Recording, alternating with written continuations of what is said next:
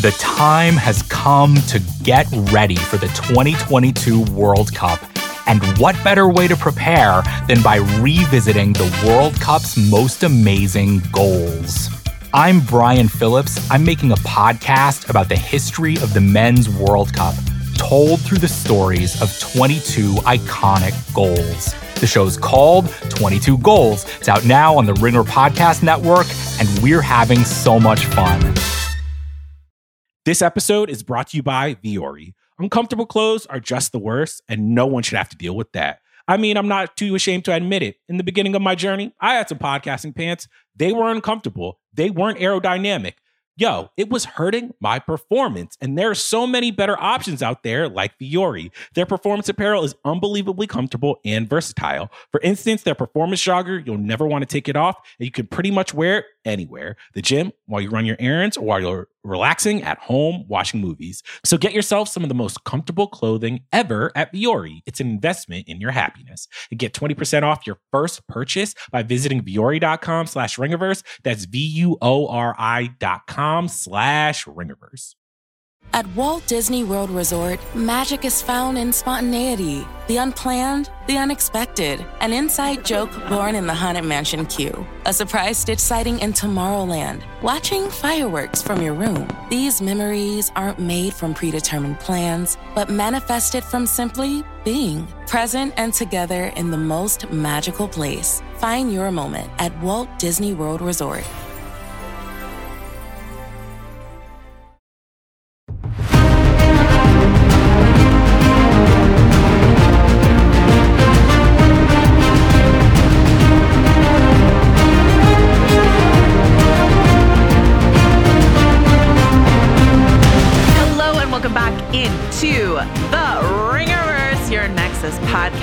For all things fandom, I'm the #1 Willow fan in the entire universe, Joanna Robinson, and joining me today is the other #1 Willow fan in the entire universe, Van Lathan. Hi, Van. How are you? Oh, my God. Matt Mardigan. Also joining us today is our dearest beloved friend, Mallory Rubin, who we have emotionally blackmailed into watching Willow for the first time so that she can come swim in a nostalgia pool with us. Mallory Rubin, how are you feeling? Joe, Van, I dwell in darkness without you. The sun and the moon. What a thrill to be here with you, to share this with you. What a joy. We're going to do a vibes-only House of Midnight podcast today, talking about the incredible 1980s fantasy film, Willow. That film was spearheaded by George Lucas, ever heard of him? Directed by Ron Howard, ever heard of him? I've heard of him, lad. And an incredible score by James Horner, ever heard of him? It's Willow. Before we get into all that, quick programming reminders. Just in case you thought this was the Willow podcast this week.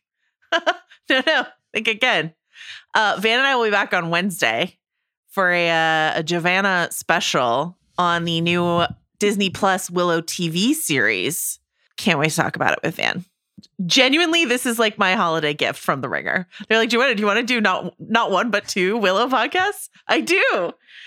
And that's about all I have to say about The Ringerverse this week. You can hear Mallory Rubin and yours truly talking about White Lotus, completely different vibe, over on the Prestige TV podcast feed. If you want to enjoy that. Van, what do you have going on elsewhere in The Ringer network? Nothing. Great. Happy holidays. We're gearing up for one of the most controversial episodes. I can already say it now that it's coming. This is the Midnight Mulligans episode. Oh, yeah. Where we are going to relitigate all of the Midnight Meter rankings and scores and things. Steve and I have an agenda to get off, okay? We're going to get it off. This might be a 3-hour podcast with everyone fighting. It's about The Matrix? This is going to be about The Matrix. Oh, I knew it. It's me and Steve have a Matrix Resurrections agenda to get off. I watched it again last night. No. Gets better every time I see it. Steve has been banging this drum all year. Oh, my God. All right. I was wrong. If you have any thoughts or feelings about The Matrix or Willow or White Lotus theories, because apparently people are already doing this, you can email us at hobbitsanddragons@gmail.com. my inbox is full of White Lotus theories. That's not the email associated with that show, but nonetheless, people are sending me theories, Mallory. Mm. The theory emails find you just as the orgies find you if you're at the White Lotus. Hey, Mal. Podcast? What? No, Grant, are you watching White Lotus? No. Give it a go. I need to check it out. Apparently now that was a ringing endorsement. My brain just blurred for a second. I was like, were there orgies in Willow? No. Okay. Mal, how else can people keep up to date on the Ringerverse? Well, the first thing that I'd recommend is following the pod. Sure. You know, if you're interested in what might be happening here on the Ringerverse, follow the pod. Follow the pod on Spotify or wherever you get your podcasts. The best way to know what episode is coming is to see what episode is waiting for you in your feeds. I would also recommend following the Ringerverse on the social media platform of your choosing. We're out there for you. Memes, programming reminders, pod links, vibes, all of it. Videos of the boys. We love to see it. Van, do you want to hit us with a spoiler warning today? What are we spoiling? Ooh. Today we're spoiling a 30-year-old movie, Willow. And guess what? If you haven't seen it, you're out of time. You're officially out of time. The deadline is today, this moment right here, to have seen Willow. Because if not, me and my friends are going to spoil it for you. The movie has... You've had so much time. Spoiler warning over. I snuck in just before the deadline. I was really proud of you, though. No, a couple relieved days to spare anyway. Yeah. Saturday night, holiday week viewing for me. What a treat it was. Let's start there, Mallory. Tell me about your experience watching Willow for the first time on Saturday. I had a blast. That's where I'll begin. Yeah.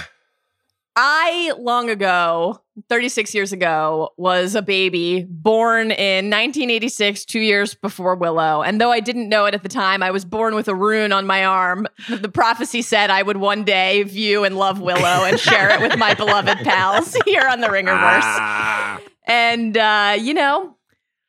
our paths, who can say where they'll take us and what the road that we travel will look like and who will travel it with. But I made it here after my journey at the crossroads to share this podcast with you. What a sweet movie. What a charming movie. What a beautiful story about answering the call, the quest, fellowship, found family, magic. Some of my favorite things in stories. Love that. The effects were so interesting. The... dark. That said interesting. I left it open for us to explore in person. Very interesting effects. Yeah, interesting. And these really heartening, spirited elements of fantasy and possibility mixed in and imbued with these fantastical, dark elements. Some of the stuff that happens in this movie is pretty scary. You know, creatures' heads exploding, etc. I wonder how I would have felt about it when I was a wee tot. Pigs. But pigs, everybody, transfiguration. I love it. I am really excited to hear how much this movie meant to both of you as kids throughout your lives, because one of my favorite things, as you both know, is to, despite the deadline for the spoiler warning that Van said at the top, embrace the fact that it's never too late. It's never too late to welcome a new story into your heart and to share it with people you love. And I'm thrilled to be here today to do that with both of you. It's, rewatching it this week. I watched it Thanksgiving night. We were just sort of hanging out. I was like, hey, you want to watch Willow? I have to watch it this weekend. And my family said yes. So that's what we did. I was struck by, I was just thinking about Mallory watching it for the first time. And I was like, I wonder what it's like to watch this after being familiar with Lord of the Rings, because it's so clearly the way in which, George Lucas used Star Wars and Indiana Jones to riff on very known, Flash Gordon and adventure serial sort of stuff. He's like, what if I make a Lord of the Rings story? Essentially, that's what Willow is. So I don't think it's trying to hide all the things that it lifts from Lord of the Rings. But I watched it before I had read a single page of Tolkien or seen the film. I was 7 or whatever at the time. And so I hadn't explored that. So to me, it was all new and fresh. On the Tolkien front, Van, will you tell me your experience watching Willow this weekend? So, my brother is a huge, huge Tolkien fan. Uh-huh. Fig, leaf, whatever it is. Leaf by niggle. But yeah. Whoa. And so, whoa, Joe. Whoa. I love it. I love it. Say it again, Joe. Nope. Say it again. So, you know, he's like so into it and it's great, but it's also like, really? You went to New Zealand? Like, you know, it's like you went there. It's like, hey, I'm hanging out and you're sending me all the pictures. And it's been his whole life. Sounds amazing. I know. Is he interested in having a new best friend? And can you connect us via text? He is. Molly, at D23, Van was just like texting his brother. And I was like, say this about Tolkien. Say that about Tolkien. I like just really want to be best friends with his brother. Absolutely, 100%. So he's over the house. And I said, you know, watch a guy watch Willow for the pod. New Willow show out. He's all very excited because he likes Willow. And I said to him, I said, you know what? Willow is better than Lord of the Rings. Because that is not true. Because what's Thanksgiving without a fight, right, man? How did that go for you? I'm sitting around, I got a glass of wine. I'm like, Willow's better than Lord of the Rings. And he's like, shut up. You know that's not true. I'm like, Lord of the Rings takes itself so seriously. Willow is having a fun time with a wink and a nod to us. You know, think about them. I was like, let's match up the characters. Yep. If we did a Willow battle royale. Give me Frodo versus Frodo versus Willow. I'll take Willow. Give me Matt Mordigan versus Aragorn. I take Matt Mordigan. And I just went down the yeah. I take Matt Mordigan. Wow. I take Willow over Frodo. I would not take Matt Mordigan over Aragorn. And Matt Mordigan would kick the shit out of. By the way, this was me. I don't really believe this. This was me being a little brother. Yeah, it's Thanksgiving. Ribbing him. It got so out of hand to where I was called ignorant of Tolkien. I was called stupid, like a fraud, because I don't know as much about this lore as I'm talking about. It's like Van gets on the podcasts and acts like he knows a lot about this stuff. He only knows he had no childhood. He sat down and watched movies all day. When I was in the library reading about the real stories that this stuff is based on, and it got to a certain point to where I couldn't draw it back in. I couldn't get them back, because when you spin a yarn, you want to leave enough thread out there to get somebody back. Couldn't get them back, but. You guys, just before you guys get, I realized that Willow is not as good as Fellowship of the Ring, as the Two Towers, or as Return of the King. I realized all of that stuff. It was just me being a little brother. I can still do that at 42. But I will say this, last thing. Willow is a very meaningful movie in my childhood. Like super duper meaningful. It was my introduction to a lot of this type of stuff, just like you said. It was a movie that they made a huge big deal about. You know, Willow cups, Willow stuff. It was this big deal, and I was too young. Merch. Yeah. Love merch. How'd I miss the merch? Merch. Oh, it was at Burger King or McDonald's or something. I was too young to realize that the movie didn't quite hit the lofty critical and commercial heights that people wanted it to. I was in wonderment from the very beginning, and it hasn't changed even in all of these years. I love this film. I made all the Midnight Boys watch it months and months and months ago. Like, I love this movie. You guys think naming numerous villains and magical creatures after critics had anything to do with the fact that the critics didn't like the movie? think that could have had any bearing on the perception? That's literally a fun fact I learned this weekend reading the Wikipedia page. I did not know until this weekend. Mallory, I have a really important question to ask you because, we're going to talk about, so the 80s, as Mallory already mentioned, she's, about 5 or so years younger than us. So, we are micro-generations apart. So, didn't exactly grow up, stewing in the high fantasy 80s the way that Van and I did. But more importantly, something that Mallory said to me before she had seen Willow that kind of shocked me, she's like, I was never a Val Kilmer person. So my question, and that's okay. Well, my question to you, Van's face says otherwise, but I say that's okay, Mallory. Well, my question to you, Mal, is Where are you on Val Kilmer post Willow? I would like to clarify. Okay. I have always enjoyed Val Kilmer as a performer. Okay. What I said to Joe and what is true is that I'd never had like a crush on Val Kilmer or a Val Kilmer character before. I had never been smitten. You were never until now. Until now, not again. Until now. I mean, the palpable, overt Han Solo energy oozing off of this guy. Yeah. A rogue with a ponytail? Yeah. Yeah. With like sign the braids, the hat. Yeah. Wonderful. And it's interesting that you started with the Lord of the Rings comp, because obviously that is very present and you can map things on very neatly. But it's also difficult watching the movie now as an adult to not think almost every frame and every character introduction about a Star Wars comp, which is it's a remake. The Lucas of it all. Yeah. Yeah. It's a remake. So that's one of the really fun things. I can't relate to having seen this and having this be like one of my gateways into a fantasy adventure world, but it is really neat to be able to bring all of the very present and clear comps to it. Joe, to your note about the 80s kid movie going experience of it all, I'm gonna like have to follow up with my parents about why Willow wasn't a part of my life, because I'm sort of confused about it now. Yeah, because actually I did spend a lot of time in my young years watching movies from the 80s. Like I watched The Princess Bride at we went to my dad's every other weekend.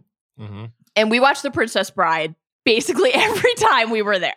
That was a part of our, and that movie's 87, right? That's a year before and another like very easy and clear comp to make here.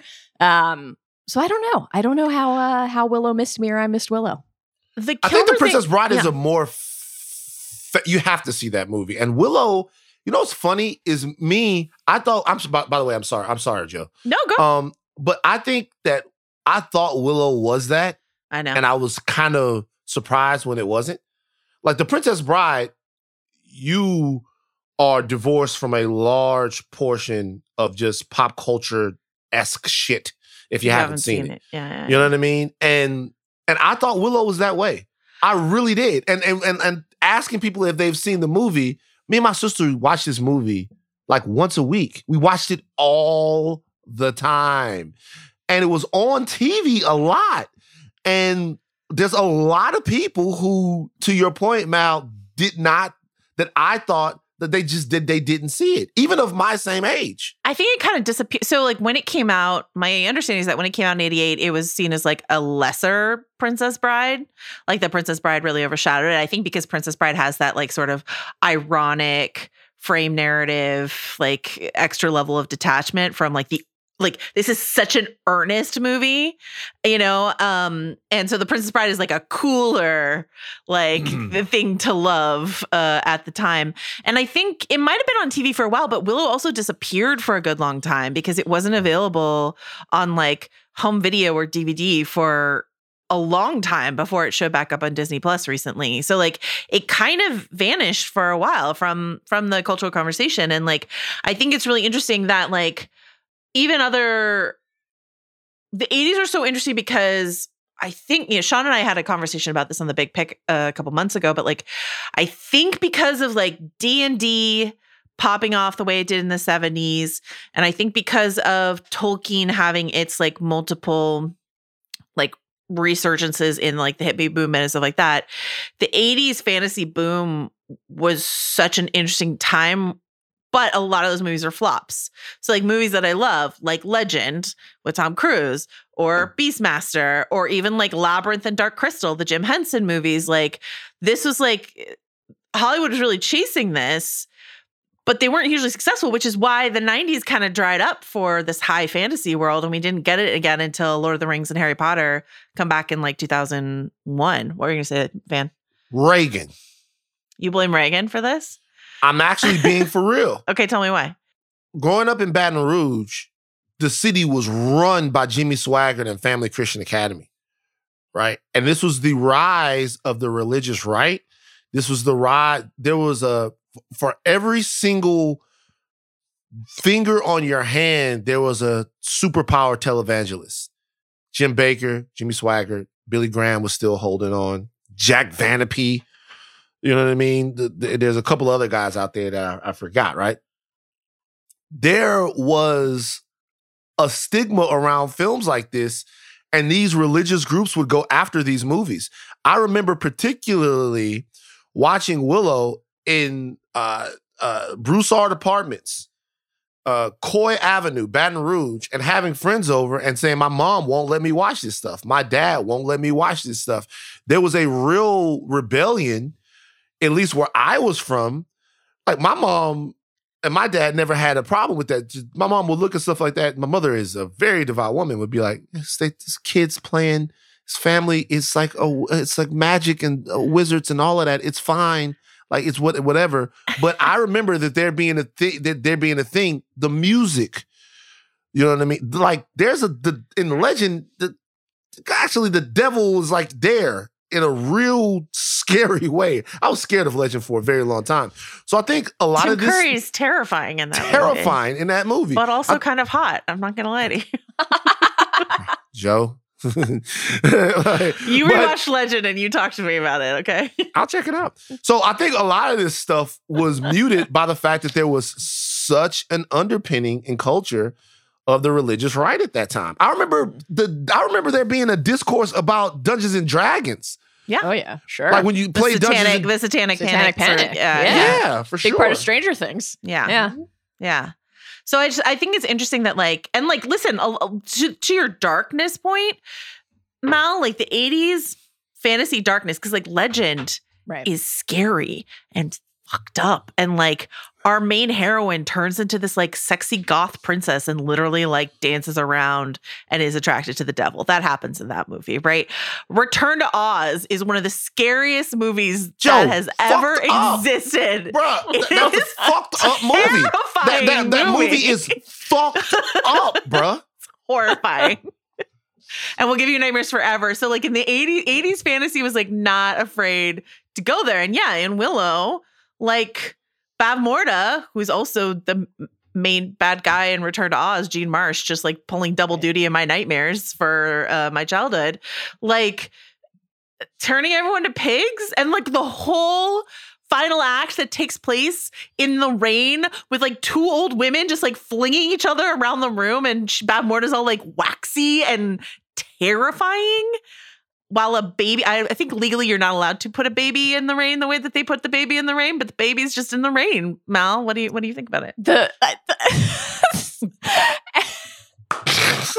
Bav Morda's face is like caving in, and the surface of her face is starting to resemble a brain. You know, the ripples, and the curves, and then we pull lightning from the sky. I just started doing my Palpatine voice. Oh, yeah. I just started saying, good, yeah. Unlimited power. It's like, so funny.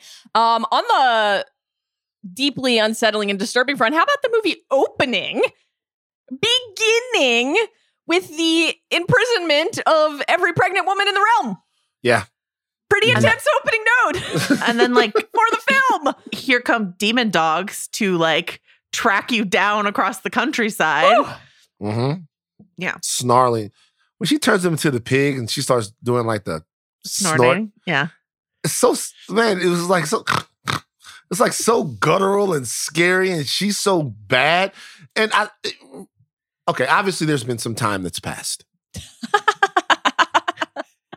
So if you're watching Willow and you expect it to be blown away by the effects that you see on screen, then you're probably going to be a little disappointed. And that's another thing that why I'm so interested for the Disney Plus series, because it's almost like we get to see what they can do with a real budget and some real technology.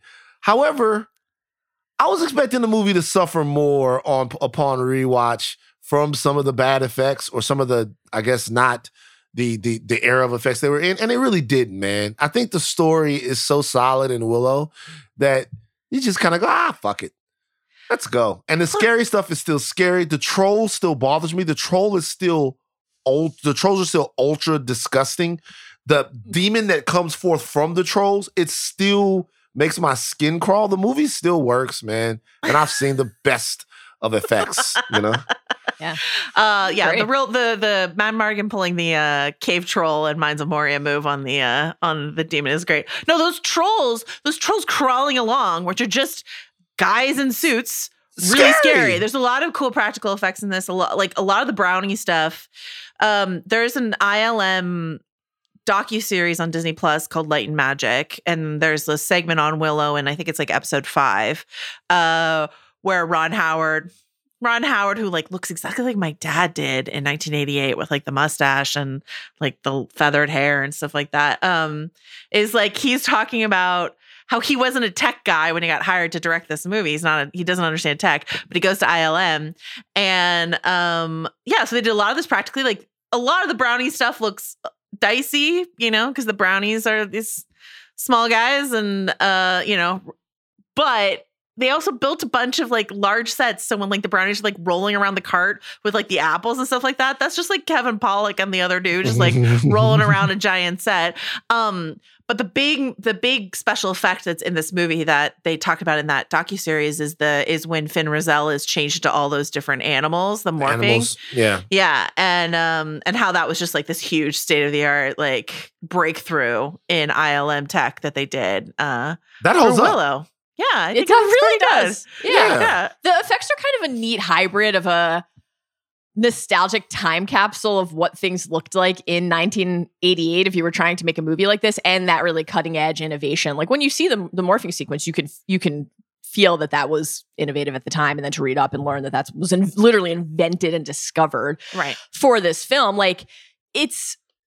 You know, Van, your point about being really eager to see the effects on Disney Plus, I'm sure that the show will look wonderful. Even just like watching the trailer again after watching the movie, I was like, this looks like it's going to be a blast. The world looks beautiful.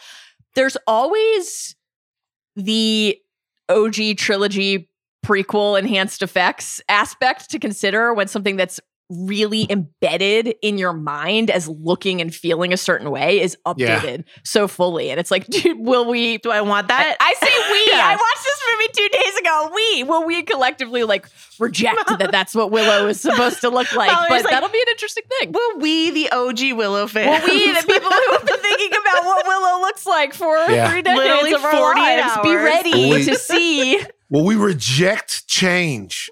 When we reject progress like Yellowstone, I stand in the way of progress.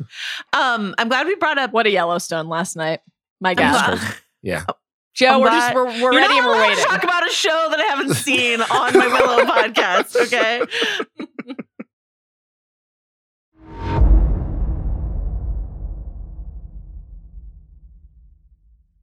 This episode is brought to you by Vuori. Uncomfortable clothes are just the worst, and no one should have to deal with that. I mean, I'm not too ashamed to admit it. In the beginning of my journey, I had some podcasting pants. They were uncomfortable. They weren't aerodynamic.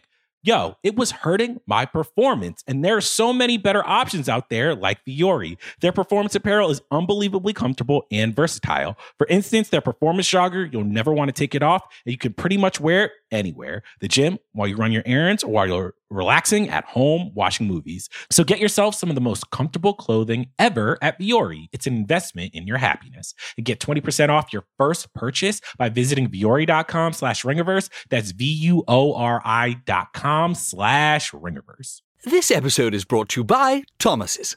Thomas's presents Technique with Tom. Slicing an English muffin with a butter blade? Boulder Dash! Just pull apart with your hands and marvel in the nooks and crannies' splendor, for each one is unique like a snowflake. Thomas's, huzzah! A toast to breakfast. This episode is brought to you by 7-Eleven. Cold, slurpy drinks on a hot summer day are a match made in heaven, and your favorite refreshment just got even better. Let's talk about 7-Eleven's $1 small slurpy drink with 7 rewards. It's the classic frozen fizzy treat you can't get anywhere else. I'm a blue raspberry guy. Just know that about me. Know that about me going forward.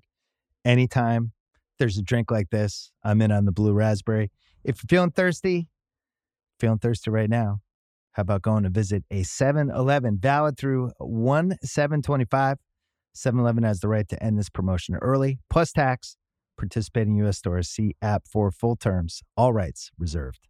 I'm glad you brought up the Mad Mardigan Han Solo vibes. I thought, especially when Sorcha calls him like a scruffy looking nerf herder, I thought that was like really a little on the nose. No, I love Sorcha. I will say rewatching it, Sorcha's change of heart comes very quickly. Yeah. It's sudden. It's like literally, it's like her heart wasn't in it from the beginning. She just flips, she turns on a dime. She sees Val with his shirt off once, and she's like, that's enough for me. I think I know what it is, though. What is it? His teeth, man. At first, the teeth were so fucked up, she couldn't see. And then, because that's disgusting even still. And then as soon as he starts doing a little better, he gets out, his teeth get better, she's down. Didn't know they had crust white strips back in... 88, but my God, the results are instant. I wonder if he's using like the charcoal toothpaste, all that newfangled tech for at-home whitening. Wonderful. Great smile. I love that Val does a whole long action sequence in a dress, and then the dress stays on, and it's just like, looks great, is great. He pulls it off. It turns into like a loincloth at one point. Still works. Yeah. Still works. Sure does, yeah. Then he gets like this whole black ensemble, and then he just like forgets how buttons work or whatever. His shirt is just open in the snow for no reason at all. At all. You need, ventilation. Oh, right, right. You need to breathe in battle. Too hot to be cold. Yeah, Val's great, and Val's like a really important part of why this movie works at all. But let's talk about Warwick Davis, who like is a cultural icon in general, but hasn't had a role like this where it's his show since this movie. Van, talk to me about Warwick Davis. 18 years old. 18. Yeah. Wild. 18 years old. At the time that this is coming, this is my introduction to Warwick Davis. And it's weird because, you know, in the community, at least in my community, you call somebody by the name of the character that you loved for the rest of their lives. So me and my trying to get my sister to watch Life is Too Short. She's like, oh, who's in it? I'm like, oh, Willow is in it. He's Willow. And so to see him come back, the character is much like you were talking about, much like Luke Skywalker, in the fact that there is this destiny that he's trying to access that people can see in him. But he has to go through a hero's journey and a trial to get to it. Like you can tell earlier on that there's a certain wonder, a certain sense of adventure, a certain sense of decentness, that is different about Willow. Willow wants more. He's actually destined for more, and he can feel that. And he wants different things than, the rest of the people in this town want. And it was a very affecting portrayal for me as a kid, just to be honest with you, because I had never seen like a little person be the star and the hero of the show. And it was to see the film centered on him, to see him not be something that was a sideshow or something that was brought in for comedic effect, but to see strength, vulnerability, to see all of that stuff. Like as a kid, I'm gonna be honest with you, that really affected me. That really was like, it kind of changed, like, this sounds stupid, but it kind of changed everything for me at least. Very early on, and it destigmatized in a lot of ways. Like at the end, when he runs back and he's reunited with his family, and there's a normalization there. There's a love and there's a sense of humanity. The movie was really important for that for me, like as a kid. That's just so. I think it was groundbreaking, like in that sense. I'm not saying that it led to like a sort of a sea change of people's attitudes around how they view different types of people and different types of life experiences. But I think it meant something. And to me, it really, really did. And I thought his performance was amazing. And obviously he's a top flight performer, Something that Mal and I have talked about a lot in our coverage of these various like Andor and Rings of Power is this idea of the importance of like being in the community that is under threat for a while to understand what you're defending. And I had just forgotten like how much time we spend with the Newlands, like in their at the festival and like everything. It's a lot longer than I had remembered. And sorry, Nolwenn is how you pronounce it. And like, just to see that entire community thriving. And I also love that Willow is a dad and a husband. Like, usually this call to adventure happens to like a Luke Skywalker, you know what I mean? Yeah. But like the fact that he's like comes home to his kids, his wife, I cry every time Kaya cuts off her braid and gives it to him. And she's just sweet. So sweet. God.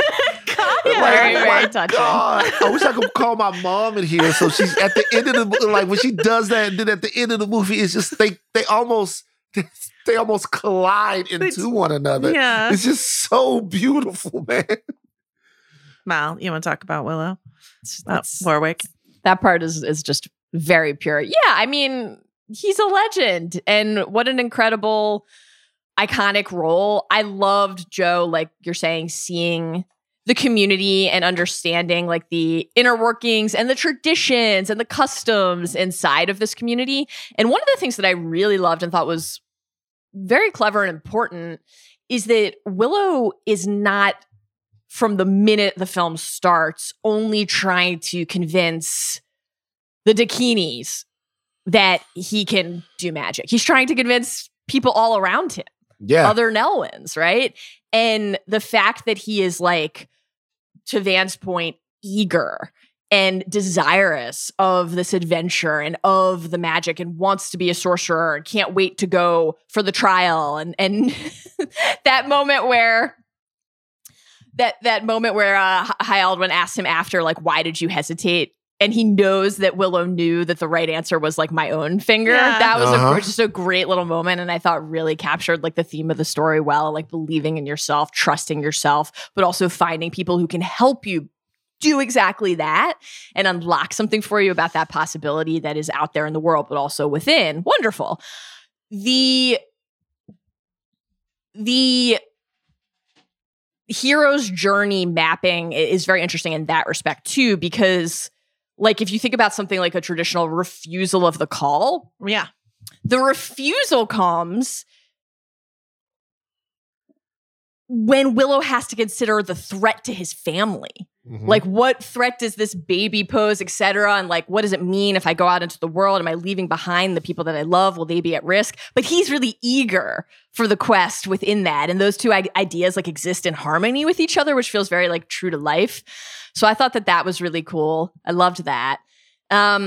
Just a wonderful character. And I'm so interested to see, like, what the rest of his life was like. It's amazing to me that there wasn't a sequel sooner than this. And I was fascinated to like read up a little bit on how long they've been talking about doing a sequel or developing a show, which of course makes sense. But like, you would want to know what the rest of this character's life was like and like what happened with his family. And that was the other thing I was really thinking about, Joe, to your point about like, he's got a wife, he's got kids. I can't tell you how much I loved that because on the one hand, very few things I adore as much as a quintessential coming of age tale, like an incredibly important part of my life as a reader and a viewer. But your Hogwarts letter arrives when you're 11. And if it doesn't arrive, that's that. Like the idea that you could live your life and it would never be too late to discover that you could enjoy one of these adventures too, that you could wave the wand and that blue glow would come out of it was just like a really cool thing. So now I'm committing anew to becoming a sorcerer. That's really what I wanted to share with you. I cannot wait for this journey for you. On the like Lord of the Rings mapping front, I will say the only character that does not come out super well for me in that mapping process is Migosh, who is like our pseudo Sam because he leaves Willow so quickly and like Willow tells him to go, but like I was like, Migosh, you are Sam would never. Where was his? But I can carry you. I like that about Migosh though, where he's like, okay, I'm not going to. Migosh is like, I'm not burgle cut, but I'm also not. I do not want an adventure. Burgle cut. The other thing. These names. Names of fellow burgle cut is my goodness. And so, it was interesting to look at like IMDb after watching the movie and see how many of the names that I thought were first and last names were really just one name. Like I'm like, why do they keep referring to my guy Mad by his full name, Mad Mardigan? Mm-hmm. I assumed Mardigan was his last surname. Name. Mr. Mardigan. Mr. Mardigan. Yeah, Fancy meeting Matt you Mardigan. Here at the crossroads. Yeah, that was wonderful. But the Lord of the Rings, the Galadriel, just Galadriel. It's Galadriel here. She is in the middle of Willow, Joe. It's true. I think that if Willow was made today, this original movie, that a lot of people would have had a problem with Willow leaving his family to go for this adventure. I think that this would be a trending topic on Twitter. Willow wow! Willow, like, is Willow selfish? Is Willow selfish? Willow got a wife and kids, but look, he's going off on an adventure and stuff. You know what I mean? It's like it would have been. Is Willow toxic? Would have been a whole situation. But then it was like his age. You understood that everybody had their own thing. You had to go out there and find it. I think, like, as a kid, like, watching the movie, and I gotta be honest with you, like, a lot of part, like, this movie's a large point of what shaped my expectations for a fantasy movie.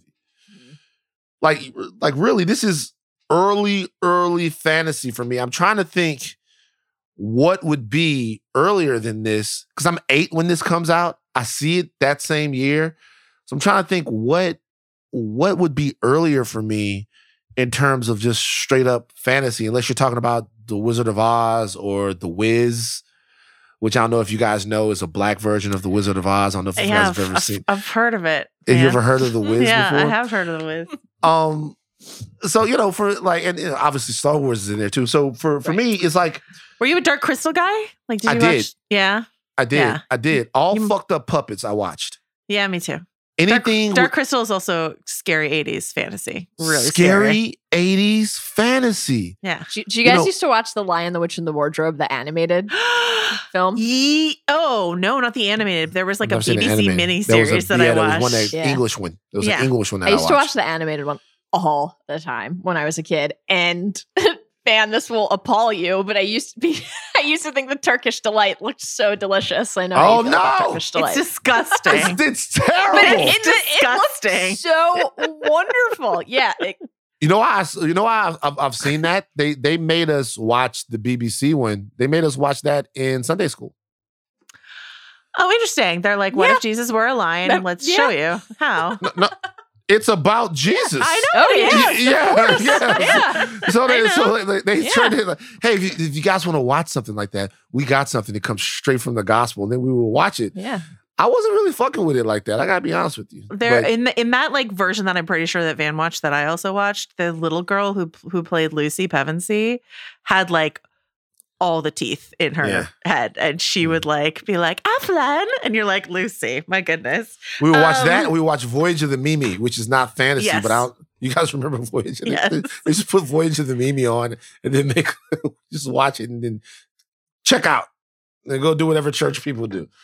Speaking of watching Willow through the lens of like trending topics on Twitter, something that was pointed out to me by someone I watched with on Thanksgiving was like, I just didn't notice how many women are in, you know, if you want to talk about a Tolkien comp, Tolkien was really bad at putting women in his stories, but you've got Finn Rizal, Queen Bav Morda, Sorsha, Sherlindria, Alora Dannon herself, you know what I mean? Like, oh, baby. Yeah, there's just like a ton of women running around. The fact that the final showdown, like Val's down there with his stupid armor and his sword or whatever. Eric is dying because someone has to die, and Eric, I guess, is kind of enough of a main character to do so. But the final showdown is Willow and 3 women and a baby in a room with rain in it. And I'm just like, that rules. And like, sounds like a sitcom when you describe it that way. Willow, 3 women and a baby. I would watch the Mad Mardigan Eric prequel too. Oh yeah, for sure. all of the shenanigans. Like, what did they get up to? They clearly have a rich and ribald history, and I want to know all of it. All of it. Right. And I love that. I love when Eric rolls up and he's like, "No, I'm not letting you out of this cage." And there's just like all that history there, and you don't get to know it. But he's just like, "No." Yeah. That's your Han Solo Lando sort of sort of relationship. I never liked Eric.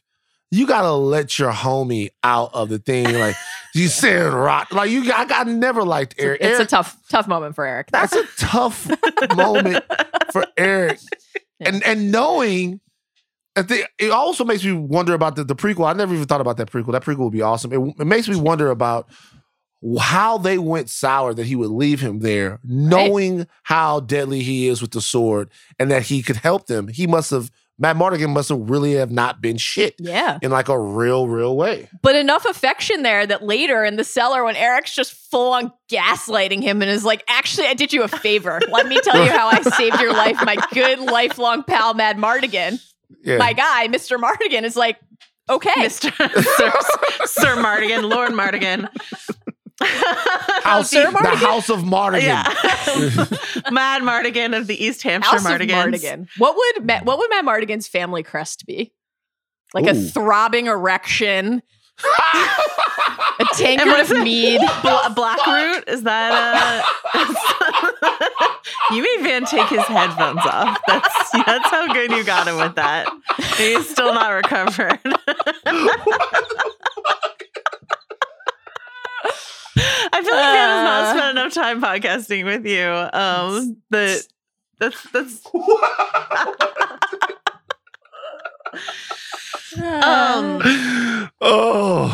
Like crossed, two of them crossed. Yeah. Like swords.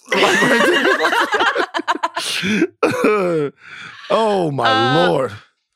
Saoirse, who is, like a Princess Leia, Eowyn sort of vibe. Val married her. They were married for like 8 or 9 years. Yeah. She was Joanne Whalley Kilmer for a long time until she wasn't. But and his two kids are there. He has two kids with her. But so I always felt like they're, you know, like it's like watching Mr. and Mrs. Smith with Angelina Jolie and Brad Pitt, and you're like, these two definitely want to fuck or are fucking right now. Right. 100%. So when she's like, let me throw away my entire legacy and fuck my mom over for you, you're like, yes, I get it, Saoirse. Yeah, that's a little thin. That's a little thin on a rewatch. At least we had the helpful line at the beginning telling us that she would betray her mother and turn cloak. So yeah, and Bob Morta's like, never. And you're like, Bob Morta, you look great in a turtleneck, but I think you're wrong. And then last but not least, let me just say, I don't know how they play now, but in 1988, when I was a child, the brownies were like the height of comedy for me. This is so funny. Early Kevin Pollak role. My dude, Moish Maisel, crushing it in Willow. Yeah. They're doing like, I guess like almost like a Canadian French fur trapper sort of energy is what they're going for, I think, because their names are Rule and Frangine, like, and that's kind of the accent that they have, and they're like wearing all these furs. So, my friends and I used to run around quoting the brownies all the time. It was like our most quotable guys. And I think the brownies really kept Willow alive in our imagination for a long time because we loved those things. They were in many ways, I want to say the most. I don't know. In my house, they were maybe the most memorable thing, like about the movie. Yeah, little scamps, Mary and Pippin. Yeah, that were pests, but then in some way, like helped out in the end. It was just so interesting to see to like see them, and like when I would talk about it, like even with my dad would be like, "What's the movie with the little men?" and you know what I mean? It would be Willow. Yeah. Well, because they were essentially like, you know, fucking pests. They're like insects, termites almost.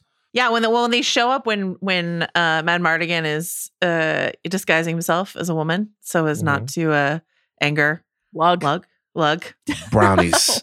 Lug. I hate brownies. Crawling with them. Crawling with brownies. Lug. And on top of the brownies, I think the line that my sister says to me the most from this movie is a Lug line when he goes, "Not a woman." Gentlemen, meet Lug. This is a movie for kids. And like the thing that separates it from the heights of Lord of the Rings or Star Wars, I would say, is that there's a beautiful adventure story here. This is one of my most cherished movies. There aren't, the High Alwyn has like a few things he says, but in terms of like an Obi-Wan or Gandalf figure. You don't have someone sitting you down and really like talking about, you know, in beautiful long quotes that Mallory can read through tears on a podcast, like, you know, moments of like, this is what this adventure means, or this is the state of the world and stuff like that. And so I think it's missing that extra layer of like depth to it, if that makes sense. Yeah, this movie actually, and I'm not meaning to like diss my Tolkien people. I love you guys. You guys are like my cousins. I'm not one of you, but I'm related. This movie takes itself way less seriously. It just doesn't take itself as seriously as some of the stuff. And those does this movie take itself as seriously as the Star Wars prequels, Star Wars itself? This is a little bit of a lighter touch. Yeah. You know what I mean? And like for that, in many ways, that's what makes it so digestible. It's not like there are no stakes. Of course there are stakes, but the evil doesn't seem quite as evil. And it doesn't seem like it's as life or death, even though it is, you know? So it is a little bit more for kids. But when I'm watching it, I don't have to get into long spells where I am like about to cry and stuff like that. All the tears here they're good tears. They're fun tears. They're happy tears. But sometimes when I'm watching, though, I know you love The Lord of the Rings, sometimes I'm like, God damn, I just want them to win. Just please let them win in the movie now. Like Sam and Frodo are just, they're never going to find it. Like, it seems like at some point. Spoilers for Lord of the Rings. They do. But it's like, can they just stop and start their own relationship and like go away from all of this? It's just, it's so much. It's a commitment. And this is less so of that. Gotta keep working through hardship after hardship until you can no longer recall the taste of food or the touch of grass. Have to keep going. And maybe we'll get that from the Willow TV series. I'm excited to. Oh, I think it's going to. And by the way, I think you will.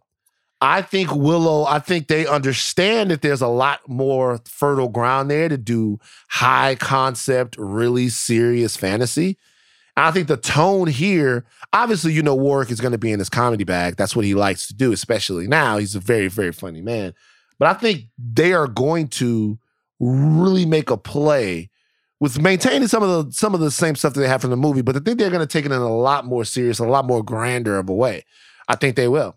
That's what I was interested to ask you both as lifelong Willow fans. Like, what are you most hoping to see in this show? What are you looking forward to the most? What are you most hoping that the show captures about like this, the essence of the thing you love about the world and the story? Thank you for asking, Mallory. I appreciate the question. I wanted to feel in the same spirit. Like, I was thinking a lot yesterday, actually, about a lot of the kind of squandered IP efforts that we've seen this year.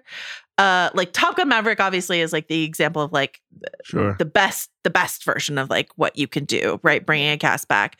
But if you think of stuff like Hocus Pocus 2 or whatever, that just doesn't even feel like it exists at this point anymore. You know what I mean? There's just like a few things that happen where I'm like, why did you bring Laura Dern and Jeff Goldblum and Sam Neill back for a Jurassic Park movie that no one is talking about anymore? You know, like why was this the story you decided? So I want this to feel worth it. Like, it's been so long. They've wanted to do it for so long. I want to spend more time in this world, but I want it to feel like of a piece, and like it matters that Warwick is here. You know, Joanne Whalley plays Saoirse. She's going to be in it. I don't think she has like huge role, but she's in it. You know, like, it matters that these people are here, plus this new generation. It's also really interesting to me. There's just something in the water about Willow in the last couple of years, because like if you watch shows like Reservation Dogs, where there's a character named Laura Dannon, like, you know, and they have like Willow jokes about it. Yeah. Or if you watch The Green Knight, the David Lowery film, like it starts with Dev Patel riding on a horse past the crossroads where Mad Marley. I asked him, was that inspired by Willow? He's like, yes, 100%. That's Mad Mardigan's cage that he is like, you know, so it's like, it went to the people that it hit. It really hit. And that generation is now growing up and like making stories and stuff like that. So like, I think that, I don't know that I fully answered your question, but I think in part answered your question. I just want it to feel worth it. Van, how do you feel about it? You nailed it. At the end, I wanted it to feel worth it. I think there was always, obviously there's fertile ground because we got so little of the world. You know, all we got was the movie. I always wanted Willow to be a bigger thing than what it was. Yeah. I wanted everyone to have seen Willow. I wanted everyone to have been able to talk about Willow with me. I talked about it with the people in my family. It seemed like something that came and then went, but it was such a huge part of like my movie watching childhood that I was like, oh, I want more. And at that point, you don't know anything about the business of Hollywood, so you don't know why they didn't make a sequel. Like, you have no clue. Like, to you, it was this big, huge deal. And you're like, well, there should be 2 Willows. There should be 3 Willows. And I certainly didn't know that he was only 18 when they made the movie. So we could be on, like, Willow number 9. So I want to see if the ground is as fertile as I think it is.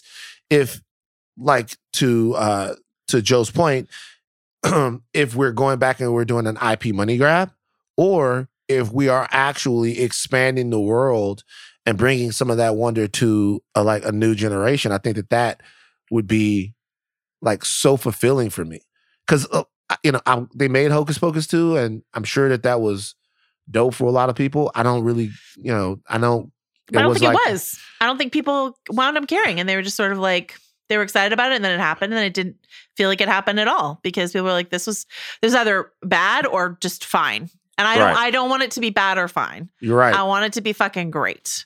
That's how I feel about this. So, Mallory, the answer to the question is, I want it to be good. Yeah. I love it. And I love that, the cast I'm really excited for.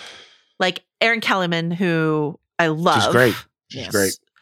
Tony Revolori, the lobby Flash boy from from Grand Budapest Hotel, or Flash from the Spider-Man movies.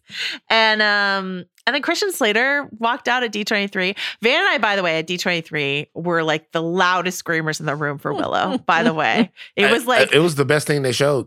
It was like tepid response, and then 2 older people on the left and the middle, Van and Joanna, just being like, "Whoa!" It was I love it. But besides Andor and the half hour of Avatar that they showed, so there's a half hour of Avatar, and so I thought Willow was the best thing. Like, literally, the Avatar was the preview that would never end. I can't wait to have a conversation about that, because I'm still one of like the most peculiar things that's ever happened to me. At D23, Christian Slater walks out. And my sense is that Christian Slater is probably going to be in like an episode, right? He's not like a main character. He's going to be like kind of barely. I don't know if that's true, because really? I think he's taken. I was led to believe that, obviously, for all the sad real world reasons, Matt Mardigan's character can't come back. But he's like a friend of Matt Mardigan, or the cousin of Matt Mardigan, or something. He's like Matt Mardigan's friend. Yeah. Yeah. So I was, maybe I'm wrong, but I thought that he might have more of a significant role in it than what I thought. Maybe I'm wrong. Maybe in a future season, I think just the way the casting is listed, he's sort of like way down the cast list. That being said, if he is in more, I'd be delighted. But in terms of like that, do they understand the vibe?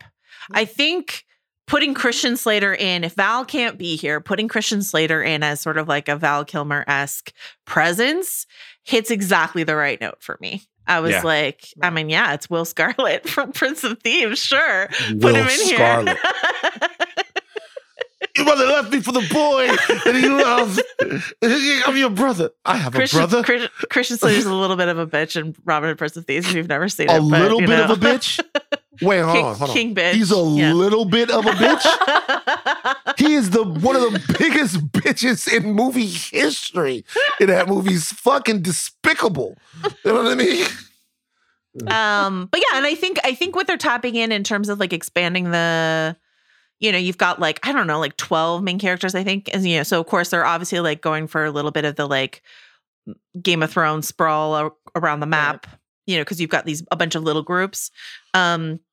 But also it reminds me a lot of like, there's that D&D movie coming next year that, Mallory, I'm really excited about. But like, it's like, it looks like a D&D sort of campaign. You've got these various adventurers. So I don't know. Steve, how is plotting the Ringerverse D&D campaign going? It's literally my Christmas project to start writing that campaign. Okay. Amazing. Van, are you going to play D&D with us? Okay, I will. But the whole family's playing. I'm gonna play, but I just want you guys to know that like it takes a lot for me to play it because I grew up on the Christian stuff that told me that it was of the devil. I'm serious. Van, I've got some materials that you're. What if Steve puts a Jesus lion in it? What if Aslan is in our campaign? Then it's okay, right? I'm with that, right? Yeah. You know what I mean? But like, it was like Aslan, Turkish Delight, and Santa will be there. There are certain things that just like make me have this reaction. Like Twisted Sister was so evil, and they were like, Twisted Sister is the devil. You remember that? And I was like, oh, when I see Twisted Sister, see D. Snyder, I get scared. I'm like, oh, so I'll play D&D with you guys. Just I'll be wearing my cross under my clothes, make sure that it doesn't happen to me. All right. So that's basically it. That's Willow. It's as good as Van and I remember. Mallory liked it. I was really worried she might be like, but I've already seen Lord of the Rings. But she didn't. She enjoyed it. So that made me really happy. Do we leave out anyone? Is there anyone that deserves more talk in the Willow? What about Von Carr, who's like the warrior? Nolwenn. I just want to shout him out really quickly. He takes down one of those demon dogs with a spear and sort of hoists it over his head. The black curly hair. Yeah. I like him. I like the fact that they had their own shit. They got their own. They don't fucking need you guys. They got their own wizards, their own warriors. They do their own thing. Yeah. You know what I mean? Exactly. Yeah. Their own weird seed monitoring system. Where'd you get those seeds? Burglecut wants to know. I guess I will give one last shout out to Pat Roach, who is like very famously in the 3 Indiana Jones films and plays Kale with the giant. Like, were you thinking of Rattleshirt when you saw Kale in Willow? Strong Lord of Bones, Lord of Bones vibes. Yeah, absolutely. I was indeed. The only other thing I wanted to mention is just a movie that relies pretty heavily on zooming in for a close-up shot of a baby's face. Has to be a baby that's just nailing those facial expressions. That's the best baby actor that's ever existed. Genuinely remarkable. So yeah. Like, remarkable. Yeah. If you needed a smile, you got it. If you needed an inquisitive look, you got it. That little baby curl, wonderful. Like raise an eyebrow. Yeah. That is one of the best. It has to be twins, right? Is it twins? I think by law it was twins. Yeah. That's another 80s thing that I miss, seeing kid actors, but it's 2 of them in the credits. In Ghostbusters 2. Ghostbusters 2, the little Oscar. Baby. Two babies playing Oscar. 2 babies play Oscar. They show you at the end. Yeah. Allura Dannon's played by 3 babies. Kate and Ruth Greenfield and Rebecca Bearman are Allura Dannon. Wait, hold on. I don't know. You can see there are a couple shots where the face looks a little different. But there must have been a third stunt baby. You know, like the twins for the face shots and then the third baby for I'll be real with y'all. Y'all not mad enough about that. That's racist. Just saying that all white babies could play the same role. That's what, if they did that in a movie, if there was twin black babies and then they just put another black baby in it, I would be fucking livid. You know what I'm saying? Like, I didn't know that. I have an important question for my apprentice in wig watchery, Mallory Rubin. Mm-hmm. Obviously, the Mad Mardigan wig is top tier. The Sorcerer wig is also top tier. Yeah. Like, these are great wigs. Yeah, wonderful. Do you think Allura Dannon is wearing a little ginger hairpiece? Oh, boy. I don't know the answer to that question. It's a great question. I'm going to say that the reason the baby was cast was because of the natural curls. I mean, they're incredible. Yeah. Delightful. But she's like swaddled the whole time. So like on the baby. They could have just put a little wiglet and then swaddled her. Attaching it to perhaps to the burlap sack that they're carrying her in. Yeah. Correct. When she Moseses her way down the river to Willow and his kids. Anyway. I shouldn't besmirch it by calling it a burlap sack. There's that nice almost it's like they took Tim Riggins' jacket. It's like a nice shearling. Like a shearling. And turned it into a like a little papoose. Carrier there. Yeah, wonderful. Yeah. That's Willow. I think we did it. Great stuff. Also, I mean, one last thing. Obviously shot on location. I think they were in Wales for most of the movie. So it's just one of those things where it looks great. Especially the whole snow sequence. Snow under bright blue sky is an underrated, setting for a sequence. So absolutely all the stuff that happens in that sequence is really cool. So among your people there, Joe. The Welsh. A daughter of Wales. Yeah, it's true. It's just Michael Sheen and me. You're from Wales? Yeah. Oh, really? Look at that. Gareth Bale. It's the only thing I know about Wales. They're all named Gareth. Every Welsh person is named Gareth. Oh, yeah, I've been watching The Crown. Did you watch Wales? Whoa! How far are you? I was going to ask Jo if she watched Wales. No, USA but I watched in the World Cup. But I watched England, you watched USA. You did? I did. I watched that whole game. Nobody scored anyway. But that's a big win for us. I'm given to understand that is a win for America. Yeah. That's a big win for us. Yeah, exactly. Van, what were you saying? How far are you in The Crown? So I just watched the episode where Charles goes to Wales? No. Oh, I thought that's why you were saying it. I just watched the episode where my homeboy, the valet, passes away.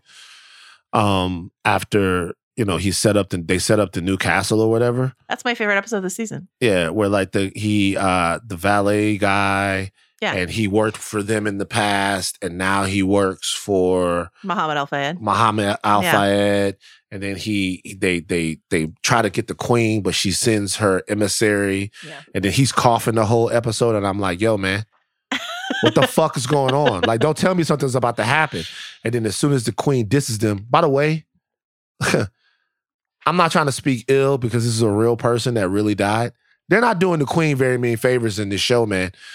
Like, they're not doing the queen very many favors in this show. It's hard to like the queen. And I've seen I've watched everything that she went through when she came up. I know we're not going to get into the Crown podcast, but it's hard to like the Queen watching the Crown. I'm just being honest. Would you rather, if you had to pick one monarch, would you rather Queen Bavmorda, who seems scary but fun, or Queen Elizabeth? It's going to be Bavmorda. Let me tell you why. Because she can do tricks. And so it's going to be down for people who are down. But if I'm hanging out with her, she's going to be turning people into squirrels. Into rocks. Putting them in the rocks. Yeah. You know what I mean? Like, so, I want all the way evil. Anyway, but we got a lot. We should just do a podcast called Shows. Or we just sit around and somebody goes, okay, cool. But have you watched this? And then we just discuss it. Just podcast called Shows. Anyway, all right. That's the whole pod is free association, where a thing somebody said about one show makes you think of another show, and then we talk about that for a few minutes, and then it just keeps going, and then you have an episode. Yeah, both Mallory and Steve and Arjuna asked me if there was an outline today, and I said no, vibes only, and that's how we ended up talking about The Crown. Are you proud of me that I watched the World Cup game, Mallory Rubin? The whole thing. I am. I'm thrilled. Did I take a short nap? I did, but other than that, I watched it. So. And I plan to watch more. I love the World Cup, actually. I like playoff, tournament sports. It's fun for me. Whoa, what? I can't watch a full season, but when we get to the World Series, the playoffs, then I get invested. Oh, I get that. The thing that's hard for me is watching the World Cup is that those guys are too good looking, man, to play a sport. Like the soccer guys, it's just I'm a big schlub. Wonderful. It's the soccer guys it's they're too. They're all. I don't know. It's there's no gruffness. You don't see any guys that. Where are you from? I'm from Opelika. I'm just gruff. I'm here because I'm just gruff. These guys look like. There's a lot of headbands. The headbands, their hair, it's headband heavier. Their hair is impeccable. Yeah. It just makes you feel like they're living a lifestyle that you can't even get near. And then they are. Well, they're incredibly rich, famous, they gifted, and handsome global stars. So, yeah. Right? It just feels... But the NBA guys, the last thing I'll say, the NBA guys, it's I know these motherfuckers. I see them around. I know. And I know where they come from. These soccer guys seem like they're from another planet. All of this pretty boy running up and down, kicking the ball and shit. Can I tell you one sports bit of trivia that I was pleased to get correct, Mallory? Absolutely. And Van also. We were talking about David. What do you do with a footballer when he's no longer a footballer, right? And my friends were talking about David Beckham and what he's up to, and then he just created a league or bought a league in Miami, whatever. He has a Miami league. And I said, are the colors pink and turquoise? And guess what? They are. Yeah. Miami Vice colors on David Beckham's team. South Beach colorway, always. Yep. Absolutely. So there we go.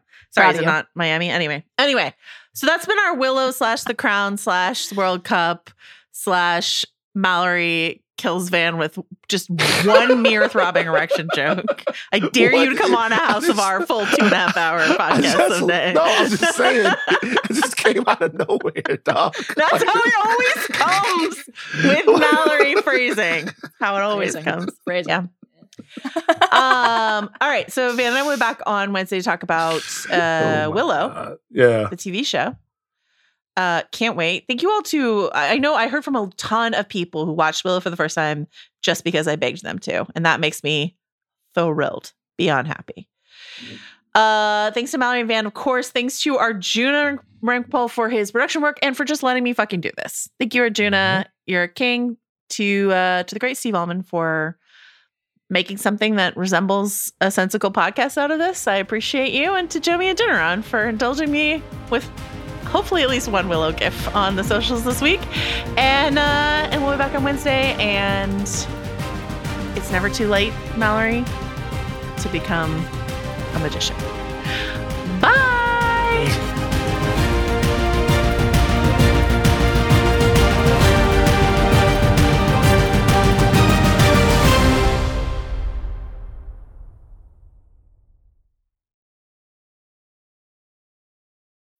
This episode is brought to you by State Farm.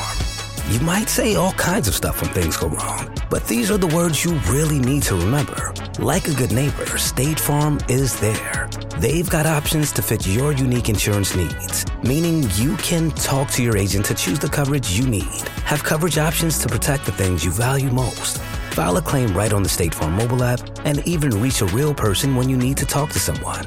Like a good neighbor, State Farm is there.